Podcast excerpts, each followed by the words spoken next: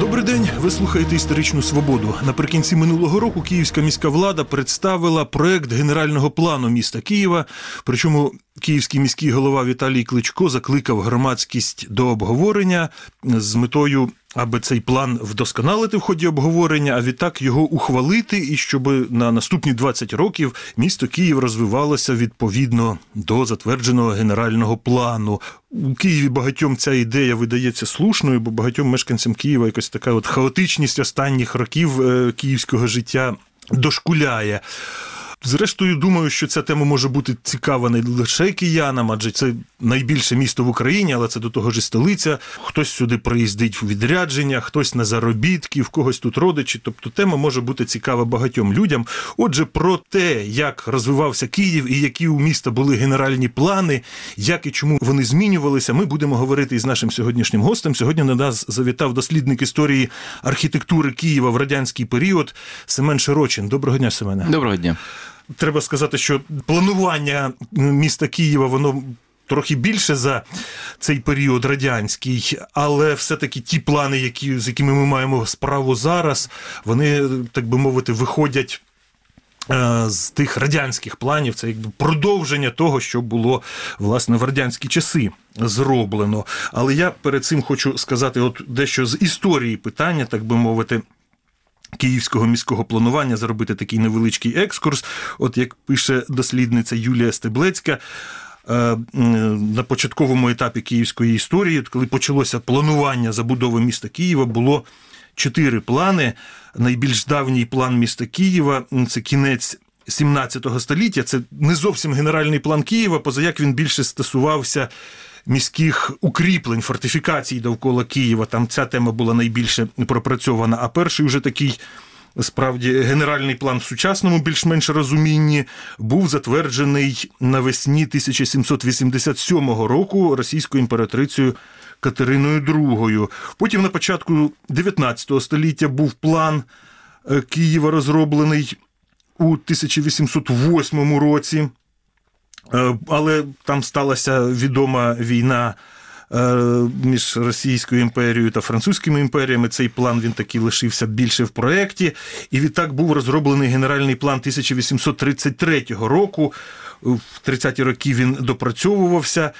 А згодом ще був один план, розроблений у 1861-1888 роках. Отже, маємо таких е, чотири плани Києва три з яких були в 19 столітті, і один план був у 18 е, столітті, ну а ще один наприкінці 17-го, але це вже більше таки він стосувався оборонних фортифікацій довкола міста, а не розвитку самого міста. І отже, ми так от зробили такий невеличкий екскурс, екскурс в історію генерального планування міста Києва. А тепер перейдемо до власне того, що як Київ планували розвивати у 20 столітті. Е, Семене, як на вашу думку, от план був розроблений в 1861 році, тобто це вже друга половина 19 століття. Е, наскільки е, коли взагалі от у міст виникає потреба змінювати генеральний план міста, от якщо взяти загалом? Це є, якісь такі закономірності? Ну тут деякі закономірності є. По-перше, це коли е, міста, в яких збереглися ще фортифікаційні споруди, які обмежують їх зростання, коли міста виростають. І коли вони позбуваються цих фортифікацій, тому що фортифікації їм заважають. Ну, власне, фортифікації втрачають значення, втрачають там, значення, артилерії. Міста там... збільшуються, вони виростають, і їм потрібно відкривати дороги, тому що е, це обмежуючий фактор. Це перше. Друге, це е, власне розвиток транспорту, автомобілів. Потрібні більш широкі вулиці, тому що старі вулиці вже не дозволяють цього розвиток інших видів транспорту, метрополітену, електротранспорту і все таке інше, тобто розширення доріг. Е, зростання населення в 20 столітті, тобто міста розвивалися, в деяких е, країнах з'являється масове житлове будівництво. У нас, наприклад, воно було, і воно також вплинуло на розвиток міста і на розвиток генеральних планів. Тобто, сама можливість масового будівництва будинків там з використанням панельних технологій, типових серій, це також сильно впливає на містобування і на генеральні плани. І коли в 20 е, столітті хто перший е, власне вирішив, що Києву потрібен новий генеральний план, що той план кінця 19 століття вже не, Ну, не відповідає. В 35-му році розробляли генеральний план Києва новий. Це, я вважаю, най... найважливіший генеральний план, який було розроблено, тому що, як ми бачимо, з попереднього пройшло вже більше 70 років. Окрім того, Київ отримав е, столичний статус, сюди перенесли столиці, а поки Харків був столицею, в Київ майже не розвивався. Дуже мало тут і будували. Е, До першої п'ятирічки взагалі дуже мало будували. Там були періоди, коли там за один рік збудували один будинок, початку 20-х. Е, Тому потрібна була реконструкція міста. Це генеральний план реконструкції міста. І саме тоді була визначена структура, було проаналізовано, як реконструювали Париж, як реконструювали Відень, як реконструювали Москву. Тобто перед цим був розроблений генплан реконструкції Москви. Е, Досліджували дуже цікавий приклад, як забудовували столицю Австралії. Коли Австралія отримала незалежність, там була проблема, в якому місті буде столиця. А вибрали провінційну Канберу як такий нейтральний варіант, щоб Хоча Мельбурн більший. здається. більший, Сідней більше. Але Сідней. Канбера компромісний варіант. І Канбера провінційне місто, яке вирішили зробити столицею. Тому там воно розвивалося за планом, за генеральним планом, який передбачав розширення, дороги нові. І це був зірець. Тобто на Канберу дивилися, як наприклад. І Київ дійсно був провінційним містом. В ньому були е, старі е, вузькі вулиці, б- багато сучасних магістралів це значно розширені старі вулиці. А передбачали же, що це стає столицею Української Радянської Так. Республіки, що сюди переїздять органи влади, і Тобто потрібно. перший фактор столичний, другий фактор це те, що вже була тоталітарна архітектура сталінська, а це означає, що остаточне вирішення питань, в тому числі містобудівних. Тобто генеральний план був ідеальним. Він одразу, начебто, вирішував усі містобудівні проблеми, які були на той час. Створювалися нові мости, розв'язки, дороги, магістралі, площі. Київ, який був е, таким поєднанням селищної забудови, де не було е, водопостачання, там каналізації. Ну, різні дороги, Різні. все-таки були райони, були і навіть Ну, був київський хмарочос уже на той ну, час будинок Гінзбурга. Так, просто справа в тому, що ось ми якраз в дослідженнях розвитку міських периферій ми бачимо, що з різних хуторів і селищ було створене місто. І ось генеральний план 35-го року вперше. В ньому е, йде мова про те, щоб е, створити єдине міське середовище з квартальною системою організації, тобто вже не е, маленька така дачна структура або сільська структура тих поселень, які були, а вже квартали, широкі вулиці, магістралі, площі, районні структури. І багато в чому саме генплан 35-го року визначив прокладання сучасних магістралей і шляхопроводів. І цей план е, чи був він реалізований, е, і наскільки був реалізований, Е, впродовж якого періоду? Насправді він був реалізований не повністю. Тобто деякі речі змінилися, щось не встигли, щось дороблювали після війни. Але дійсно структура магістралей. Вона визначена саме тоді. Тобто, те, що в нас є так звана малоокружна, так, яка йде там від Деміївки через Солом'янку на Шулявку, потім на, Сиреці, потім вже туди до Дніпра і на Троєщину, це е, майже повністю повторює структуру е, магістрали, які передбачалися в генплані 35-го року. Це тоді було місто закінчувалось там, так? е, В тих районах. Бо, бо зараз місто значно далі просунулося. Ну, Його межі місто тоді планувалось, перше планувалось, що розрізнені селища будуть об'єднані в єдине місто. І що цікаво, навіть в Друзі, селища чи райони? Тобто приєднувалися до міста Ну, села, чи, чи поступово приєднувались. Тобто вони були ще селами, але е, села приєднувались до міста. Але ж питання адміністративне це окремо, а питання містобудівне це інше. Якщо село стало частиною міста, це не означає, що там з'явилася каналізація, широкі вулиці, це все, що А потрібно вже зробити. А бульвар сучасної Лесі Українки також перше був визначений в генплані 35-го року, а побудова вже по війні. тоді там була фортеця, здається, так? Була фортеця, але забудова тої території фортеці, вона е, саме міським середовищем. Також 35-й рік, бульвар Лисі Українки був задуманий, і сучасна площа Лисі Українки, вона тоді мала вигляд е, схожий на площу Шарля де Голля в Парижі, там, де тріумфальна арка, там, де йде перетин шести вулиць, або більше навіть, і тут таке саме планувалося. Тобто Париж був певним взірцем при реконструкції Києва. Як Друга світова війна вплинула на ці плани? Роз- розбудови Києва, особливо зважаючи на те, що в 41-му році Київ зазнав величезних, а особливо центр міста зазнав величезних руйнувань. що Насправді- Радянські диверсанти висадили в повітря дуже багато споруд на Хрещатику і питання в тому, що а, якщо ми кажемо про те, як місто постраждало під час війни, тут є декілька нашарувань. Перше, це дійсно те, що було це хрещатик та деякі навколишні квартали. Друге, це а, перед своїм відступом німці знищили всю забудову лівобережжя та ту, яку була на, на островах Київських. І ще були деякі, ну там були бомбардування, там були мінування. Німці також зруйнували під, під час свого відступу досить багато в Києві. Але е, щодо генеральних планів, е, по-перше, генеральний план, який був повоєнний 47-го року, він багато в чому повторює генеральний план 35-го року, тому що генеральний план 35-го року було розраховано на десь 10-15 років. Тобто не все ще встигли зробити. Війна заважала. Воно е, повоєнний план багато в чому повторює довоєнний. Але ну, з'являється е, необхідність реконструкції Хрещатика. Е, Вперше з'являються деякі нові проспекти, тобто відмінність незначна. З'являється ось проспект сучасний Голосіївський проспект, його немає в генплані 35-го року, але він є в генплані 47-го року. Тобто ідея зробити пряму магістраль. Вона з'явилась тоді. Ну і деякі відмінності в плануванні лівого берегу, тому що зараз лівий берег, там де Дарницька площа і деякі інші там структура кварталів, це те, що було в генеральному плані ще 35-го року. От, до речі, як лівий берег почав розвиватись, коли і чому вирішили місто розвивати саме в той бік? Адже тоді ще не було е, цієї греблі Київського водосховища. Часто Дніпро дуже сильно розливався, затоплював ці території. Справа в тому, що ще в коли планували генплан 35-го року, біля Дніпра житлову забудову не планували. Планували там е, порт. Тобто е, індустріальна зона і порт біля Дніпра, тому що не вважали На лівому березі. Так, на лівому березі не вважали, що ця територія буде заселена. А житлову забудову планували там глибше, там, де зараз. Вже до Дніпро не доходив так, під час коли він не доходив. І особливість лівого берега. Тут немає київського рельєфу, який завжди заважає щось планувати. Там рівна поверхня, тому там зробили е, квартальну сітку, там діагональні вулиці, як в Барселоні, як в Парижі. Тобто у нас досі видно структура. Це е, проспект Гагаріна, там вулиця е, будівельників, якщо я не помиляюсь. Діє вулиця до Дарниці, Я, до метро е, веде. Так, так. Тобто у нас є та структура, яка була зроблена тоді, тому що рельєф не заважав і забудови майже не було. Тому можна було вільно планувати.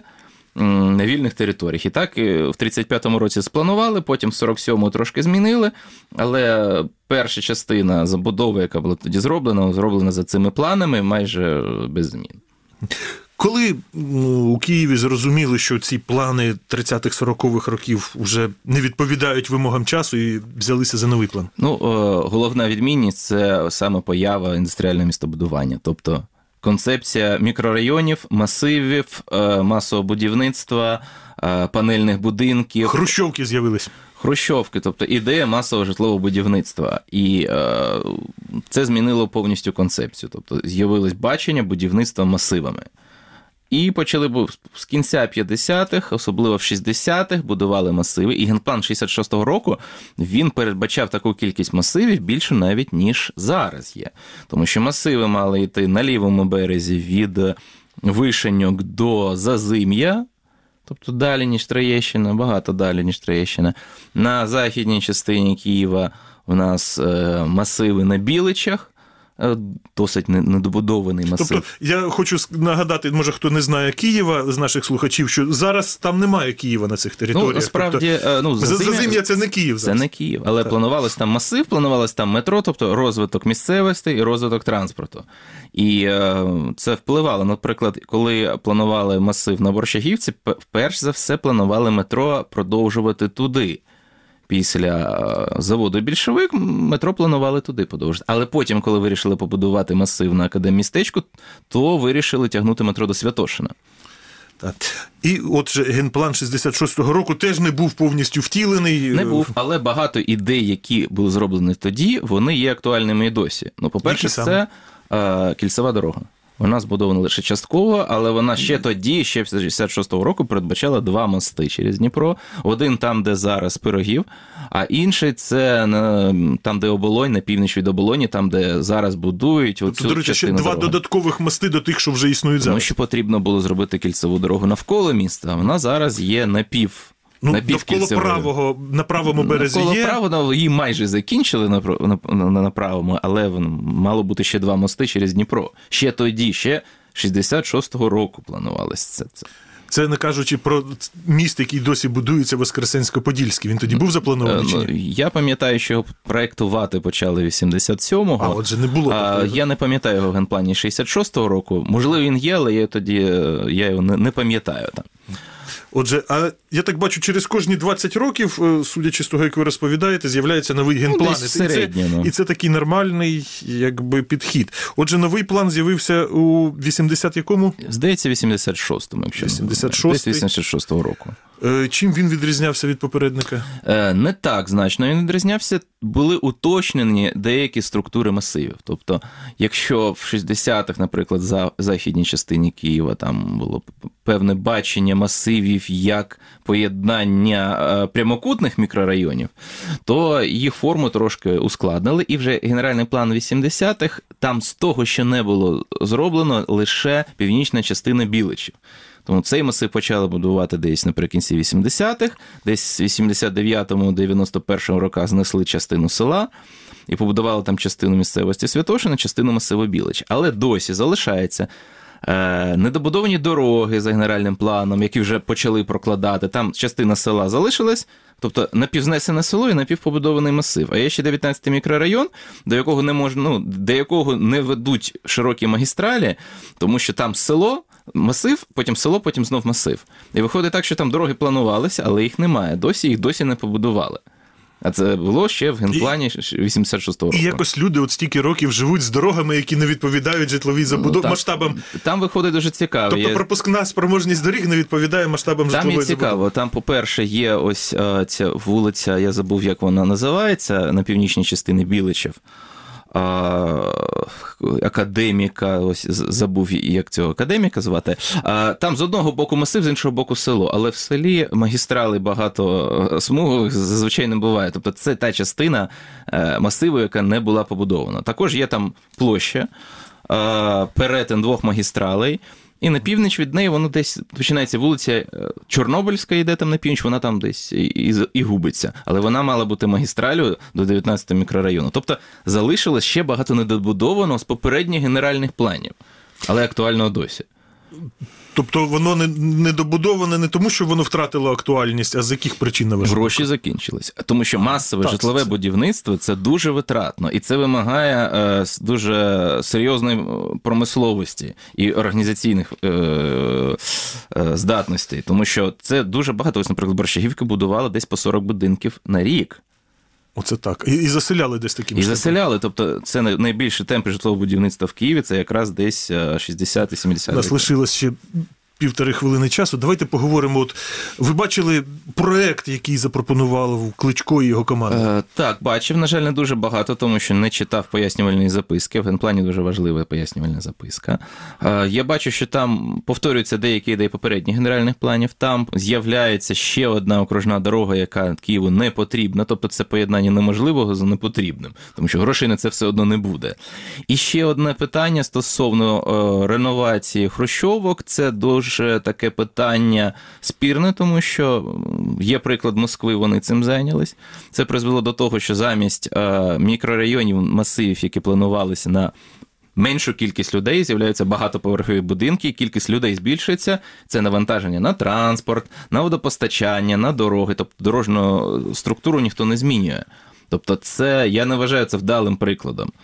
І, І у київському проєкті генплану ті самі закладені проблеми, так би мовити. Що... Я бачу там потенційно ті самі проблеми, тому що хрущовки, вони чим вони гарні, їх всі не скаржаться, але вони гарні тим, що насправді хрущовки враховують е, певні гуманні санітарні норми. Тобто, можливо, вони застарілі як споруди, Ну, але їхній якість... термін експлуатації теж Термін експлуатації, але якість житла як середовища в них краще, ніж якщо там побудувати 20-поверхові будинки. Та, і проблема доріг не вирішується. Не тобто вирішується. кількість е, населення збільшується, а дорога лишається. Дорога, пропускна спроможність така, як кількість, на, е, як на. Хрущовки, які були так, досі. Так, кількість парків, вони розраховані на, на певне населення. Ну, тут сподіваюся, що київська міська влада почує ці зауваження і врахує їх при допрацюванні е, проекту генерального плану, який збираються ухвалити у 2020 році. Це була історична свобода із дослідником київської архітектури Семеном Широчиним. Ми говорили про новий генеральний план Києва. Передачу провів Дмитро Шурхало. На все добре.